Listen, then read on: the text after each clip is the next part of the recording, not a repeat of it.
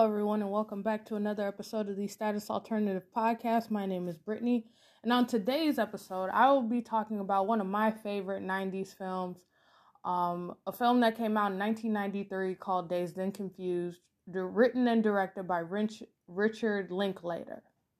So the film features a large ensemble cast of actors who would later become stars. You have Jason London, Ben Affleck, Milla Jovovich, Cole Hauser, Parker Posey, Adam Goldberg, Matthew McConaughey, Nikki Kate, Joey Lauren Adams, and Rory Cochrane. So the plot is basically about a bunch of Texas teenagers on their last day of high school in 1976. So despite the fact this movie being it is considered a cult classic amongst its fans. I myself remember watching this film. I don't know what age I was when I watched this film, but I remember being a huge fan of it and enjoying the story, especially the characters. So let's dive right into it, and especially the soundtrack, because the soundtrack is truly 1976 at its finest, with ZZ Top. You have Aerosmith. You have Alice Cooper, Foghat, Nazareth, Ted Nugent. The Runaways are on this album as well. So before I get into the album itself, let me just go over so this is basically just going to be a recap and a review of the film and sort of my thoughts on it. And so it is considered a coming-of-age comedy film. The film was a commercial disappointment at the box office, grossing less than $8 million in the United States. But despite the fact that it was a commercial disappointment, the film is considered a cult classic and has remained one of the funniest movies over the past 25 years, even more than that. So the movie begins with Aerosmith's Sweet Emotion playing in the background. It's May 28, 1976, the last day of school at Lee High School in Austin, Texas. So the current students now that are mostly focused on this film, they're all juniors, and by the end of the day, they're all going to be the new seniors. So you have Randall Pink Floyd, the school star football player, who's played by Jason London. Him and the rest of his football team members are asked to sign a pledge, basically stating that they're abstaining from partying and they're not going to drink and they're not going to ruin any chances of them possibly making it to a championship game next year when they start school in the fall.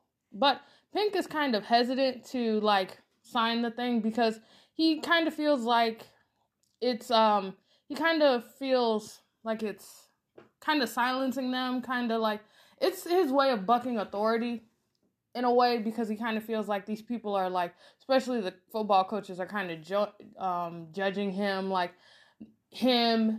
Benny, Mel, and Donnie are coming back from hazing a couple of the new freshmen, I should say. And I don't know, he kind of feels they're basically judging him for the crowd that he hangs out with, because he hangs out with these potheads. He hangs out with Slater, played by Rory Cochrane. He hangs out with Pinkford, played by Sean Anderson, and his girlfriend, Michelle, played by Milla Jovovich. So he's kind of debating, and that's one of the main plot points of the film is he's honestly debating on whether or not he should join up, or he's debating on whether he should sign the pledge. So while that is happening, the new seniors, so Benny O'Bannion, played by Ben Affleck, are going to haze the new high school freshmen, because there's two versions of the way they haze. So the boys end up getting these wooden panels, paddles, kind of similar to those fraternity paddles you see in those really cheesy fraternity movies. And their whole idea is to spank them with the paddles as a form of initiation to them getting into high school. And then the girls end up getting hazed by the new senior girls. And it's kind of a tradition. You get to the scene where they pull up to the middle school, and the teacher obviously knows what's going on, and he's kind of in on it. And it seems everyone's kind of in on this whole hazing ritual they have going on in this small town. So And on top of that, they, Pickford is planning on throwing a party at his house because his parents are actually going away on a vacation. But it turns out their plans get foiled because the beer delivery guy ends up coming a little bit earlier than expected while Pickford's parents are still on the premises. And they kind of put two and two together and they're like, hey, we're not going on vacation. We're actually staying here. Your party's busted. So there's that. And yeah, it's a really interesting film. You get like a kind of like a lot of side stories going on. Like Mitch Kramer is one of the kids along with his friends who are the incoming freshmen that get terrorized by O'Bannion and all of the other guys. And it's like, it's very much like that sort of culture of like, hey, you know, kind of like, so when I was in high school, one of our traditions was like the seniors or like the upperclassmen would throw pennies at the freshmen. So you were easy to spot if you wore like a white shirt because all the seniors in our class, in our high school basically wore red polo. So if you saw anybody wearing white, you had to take a chance in thinking that they were a freshman. Never mind if they were a sophomore or a junior though, so. As daylight fades, freshman Mitch Kramer escapes the initial hazing with his best friend Carl, but Carl's mom ends up, they get to Carl's house, and Carl's mom comes out with a shotgun, almost trying to shoot at Bannion for paddling her son, and yeah, he almost, like, escapes it, but they end up traveling to his baseball game, and they violently paddle him. So, Pink ends up giving Mitch a ride home, kind of takes him under his wing, like, hey, you know, because Pink kind of has a crush on Mitch's sister, Jody, even though he's dating Simone, played by Joey Lauren Adams. So, it's one of those, not one of those, but it's part of the story. So, as the night progresses, students loiter around the Emporium, listen to rock music, they cruise the neighborhood. They end up just spending the whole night, eventually finding out where the party's going to be at. And they spend mostly the whole night either drinking, smoking, and just hanging out, just enjoying their time as, you know, being teenagers, being juniors on the last day of school. Eventually, Mitch and his friends get back at O'Bannion by spilling white paint on him. They throw a keg party at the Moonlight. Yeah, it's your basic run-of-the-mill kind of story. I'm not going to give you, like, I'm giving, like, a bit of spoilers, but I'm not going to ruin the ending of the movie. But, yeah, it very much was a look into, like, how Pink was kind of struggling with his own identity, being like, oh, well, if they see me as this, and seeing the coach kind of lambast his friends because he thinks they're losers because all they do is, you know, sit around and smoke pot and not really do anything that he deems as productive. So you kind of see, like, Pink having an identity crisis and whether he's going to sign this, like, pledge or not because everybody else is, like, asking him, like, are you going to sign it? Are you going to sign it? Are you going to do it? Are you going to do it? And he's still kind of deciding on everything like that. So, like I said, this movie came out in, like, 1993. A lot of these actors would be later, like, very big mainstays, especially like actors like Jason London and Joey Lauren Adams. And funny enough, while just talking about this film, I totally forgot, like, basically not even a couple of years later, I want to say in like 3 years later, Ben Affleck would be playing opposite Joey Lauren Adams in Chasing Amy in a Kevin Smith movie.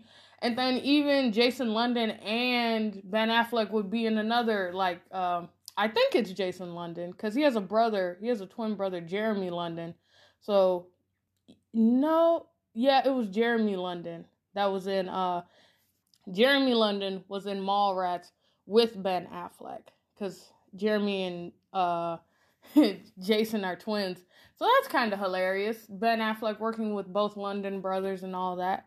The film is, like I said, one of my favorite films. Like, I remember quoting, what I want to say Donnie ended up saying at the end of his film. I put that on Facebook for for my last day of high school. I ended up quoting what he said.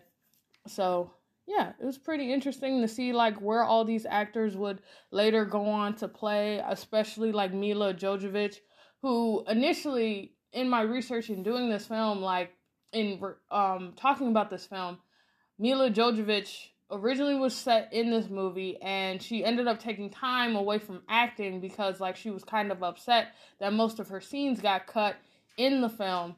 She ends up going off to go do music, and then later she ends up coming back into movies in 1998, and none other than one of my also favorite films, The Fifth Element, where she plays Lilu.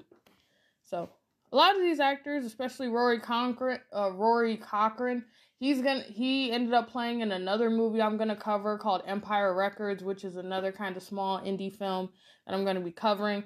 Adam Goldberg has been in so much stuff. He plays Mike Newhouse. So Mike, Anthony Rapp, and Cynthia, who is played by Marissa Ribisi, they are like three of like Pink's friends who like they're kind of like the nerdy outcasts that don't really get invited to the parties and everything. And Adam's character Mike is a bit of a neurotic. He's like always overanalyzing all of the situations, and they kind of like, you know, kind of lambast, like, the popular kids, so to speak, because it's made up of, like, the nerdy kids, the potheads, the jocks, that sort of stereotype.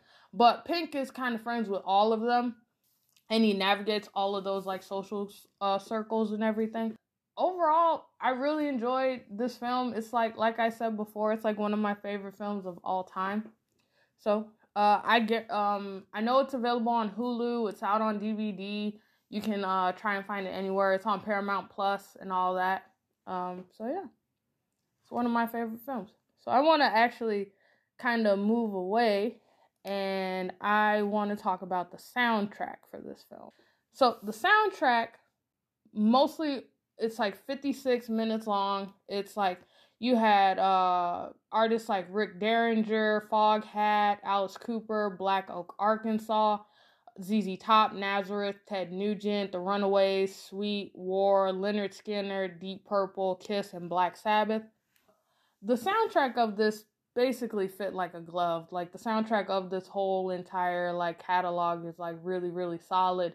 And the music does fit the movie. So, the legacy for this film, Quentin Tarantino ended up including this film as, like, one of his top 10 greatest films of all time. Back in like 2002, he talked about it. I highly recommend this film. Go check it out. I know this was a short one, but I just wanted to talk about this film and like kind of reconnect and connect with other people about how great this film was and how much of a fan I was of this film. So yeah, well, that's the end of this podcast episode. You can follow me on Twitter at StatusAlternate1. That is StatusAlternate1. You can follow me on Instagram at Roll_Martyr_X. All my socials are in the description. Go check out all my stuff. I also want to give a quick shout out to Michael Chris for all of his amazing logo work and everything that he does. His @ is mchris2244. He does amazing quality work for logos, so if you do need a logo, just go check him out. He's very cool, solid individual. So yeah, wanted to give a quick shout out for him. This has been the Status Alternative Podcast, and I will catch you all in the next episode. And remember, stay alternative.